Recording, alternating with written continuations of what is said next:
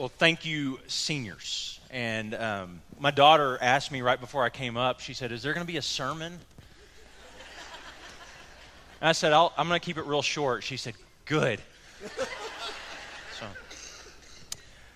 um, and I, I am, I, I, know it's, but, but th- today is important that we honor these seniors and bless them. And so um, I'm glad that we get an opportunity to do that and share in their lives together.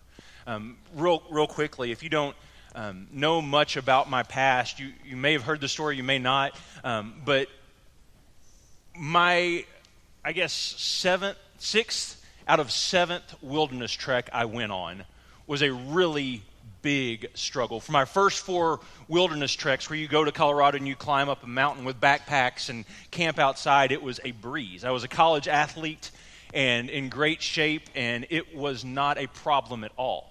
My fifth was right after we had gotten married, and I was still fairly active, and we didn't have kids, and it, it wasn't that big of a deal. But my sixth trek was a bit different. We had had Gracie, and we had been married. My wife and I had developed a deeply profound love for homemade chicken fried steak and mashed potatoes. She had decided to start washing all of my clothes on hot water um, for some reason.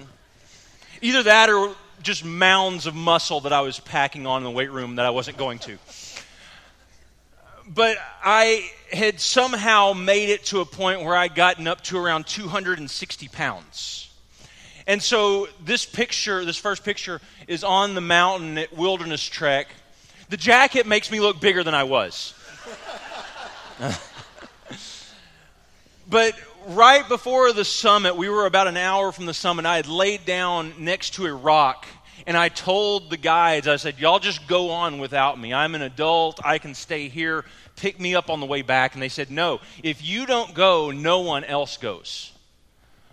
So I get my pack and we, we head up to summit. And I remember making it there and just being overwhelmed with emotion and, and getting a signal on my phone and calling my wife and just being in tears because this was so difficult and I had never experienced that ever before athletically.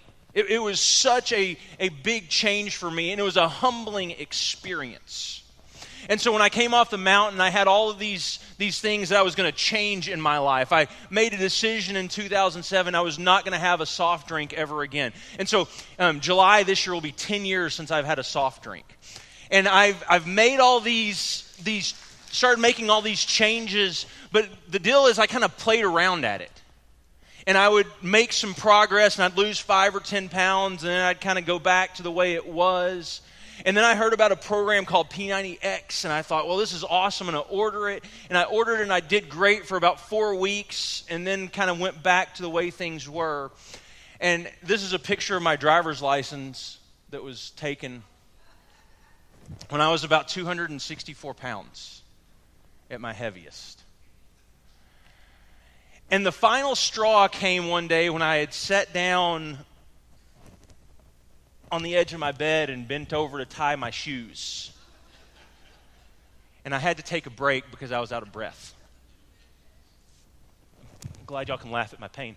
Um, but I made a decision finally that I wasn't going to do this anymore. And I changed. And the problem wasn't lack of information. It wasn't that I didn't know how to do this. I mean, I, I mean, and, and today in our world, it's, there's, there's not a problem with lack of information. It's everywhere. If anything, it's too much information. But I've always found this question that Jesus asked, the, the story that we we read this morning, Landon did such a good job. He was nervous getting up here, but Landon, hey, thank you. Thank you. Great job, buddy. Um, there's this question that Jesus asked this man who's been laying beside this pool.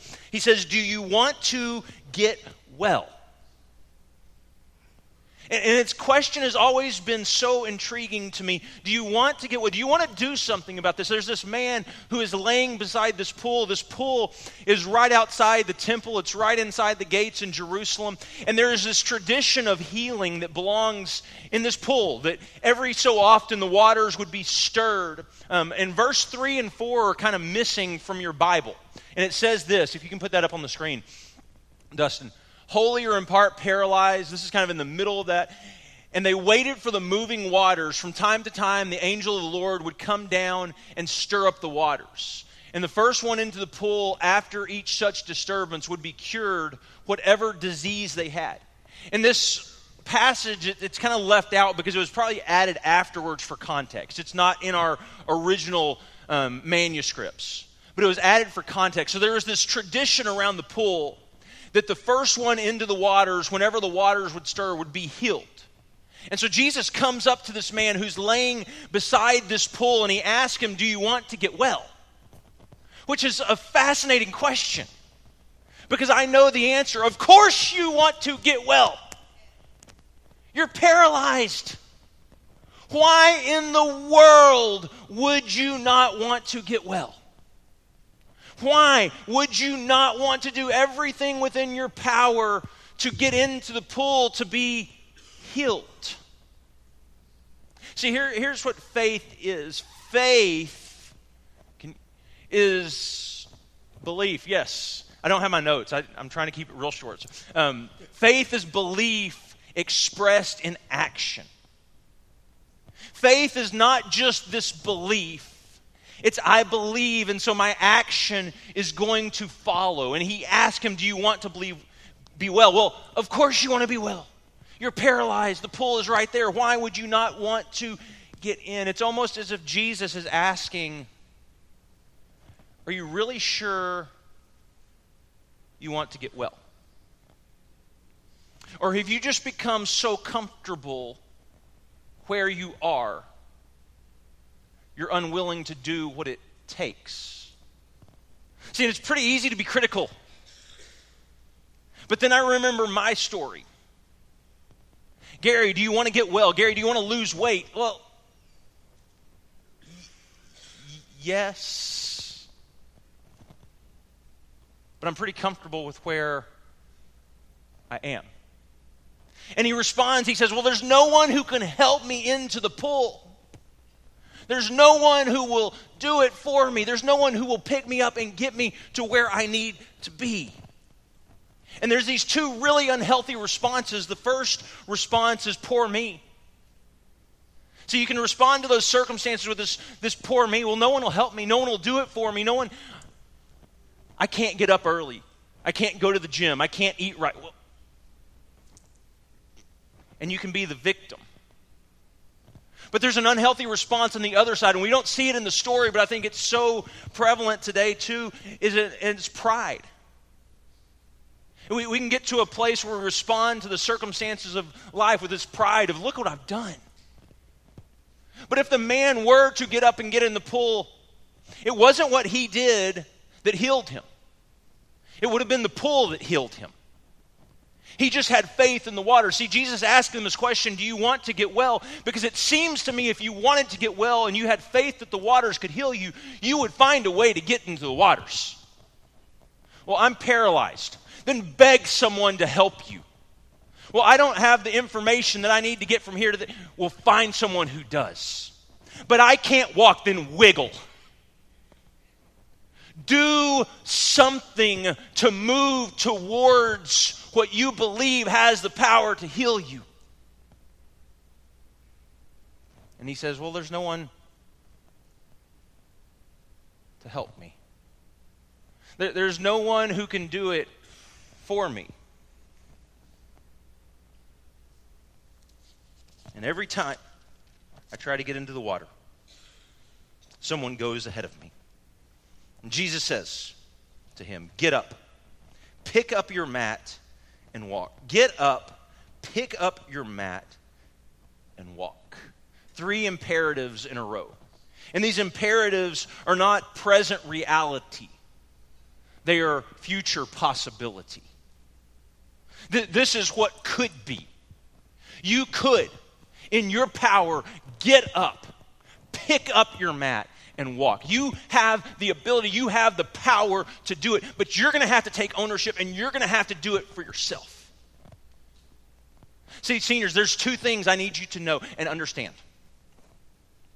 Two things that are really important in your life.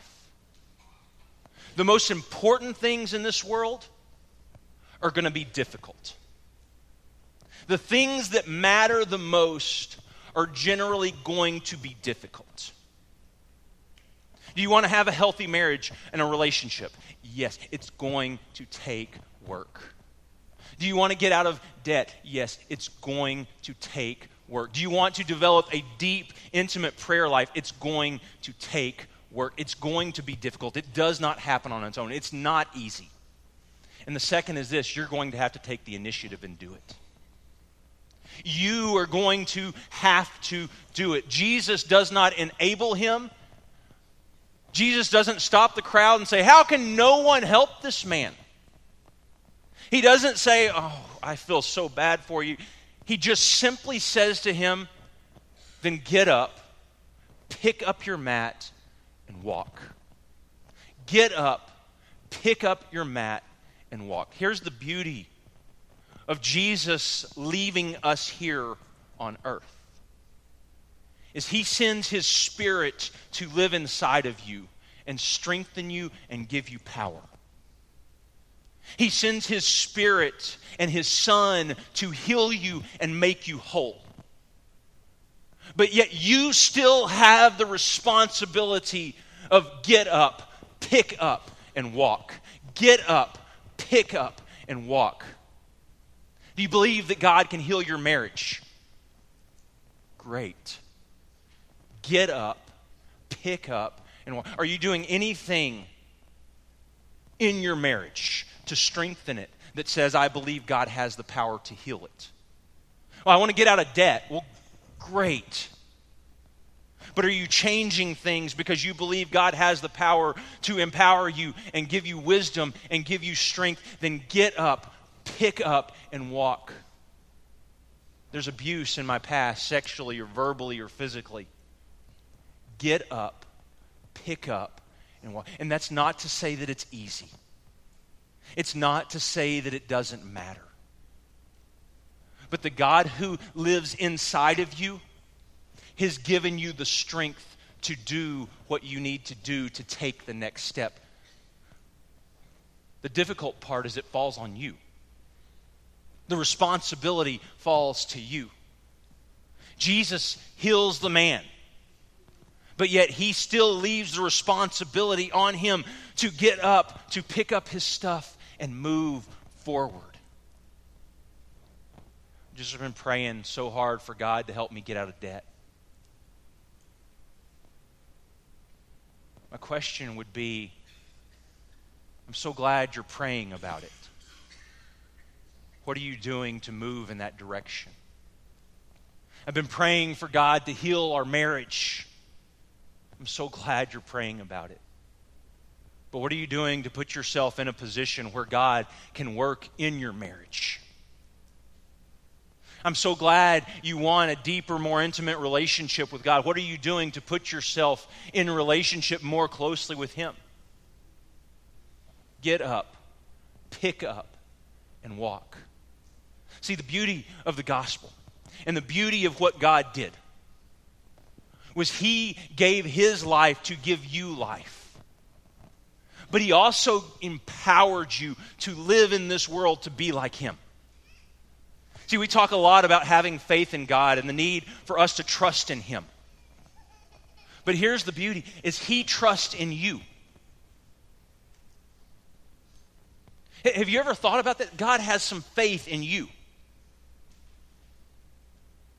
He left this entire mission to 12 ordinary men. And he said, You go into this world and preach the good news and baptize people and help them become disciples. Go. I believe that you can be like me and transform and change this world. But it begins with you. It's time to get up, pick up, and walk. See, most of the things that you're going to do in this world they're important, they're going to be difficult. And you're going to have to take the initiative and do it. The beauty is Jesus, the God of the universe, has been through what you have been through. He has experienced what you are experiencing. And He promised that He would walk through it with you. Get up, pick up, walk. Get up, pick up, and walk. Father, today, we thank you in Jesus' name that we have been healed, that we have been made whole. And Father, we pray that you would empower us with your Spirit to go into this world and give life to this world. To go into this world, Father, with the good news of the gospel. Good news that Jesus has died and has risen, and that in him we may find new life. Father, empower us and make us a community of faith that not only says we believe that, but Father, because we believe that, we express that faith in action. Father, we thank you. We pray this in Jesus' name. Amen. This morning, um, if you've never given your life to Christ, we offer you that invitation to come to Him, enter into the waters, and be made new.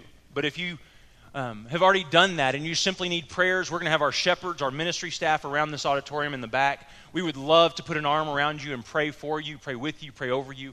Um, whatever your need, come while we stand and sing.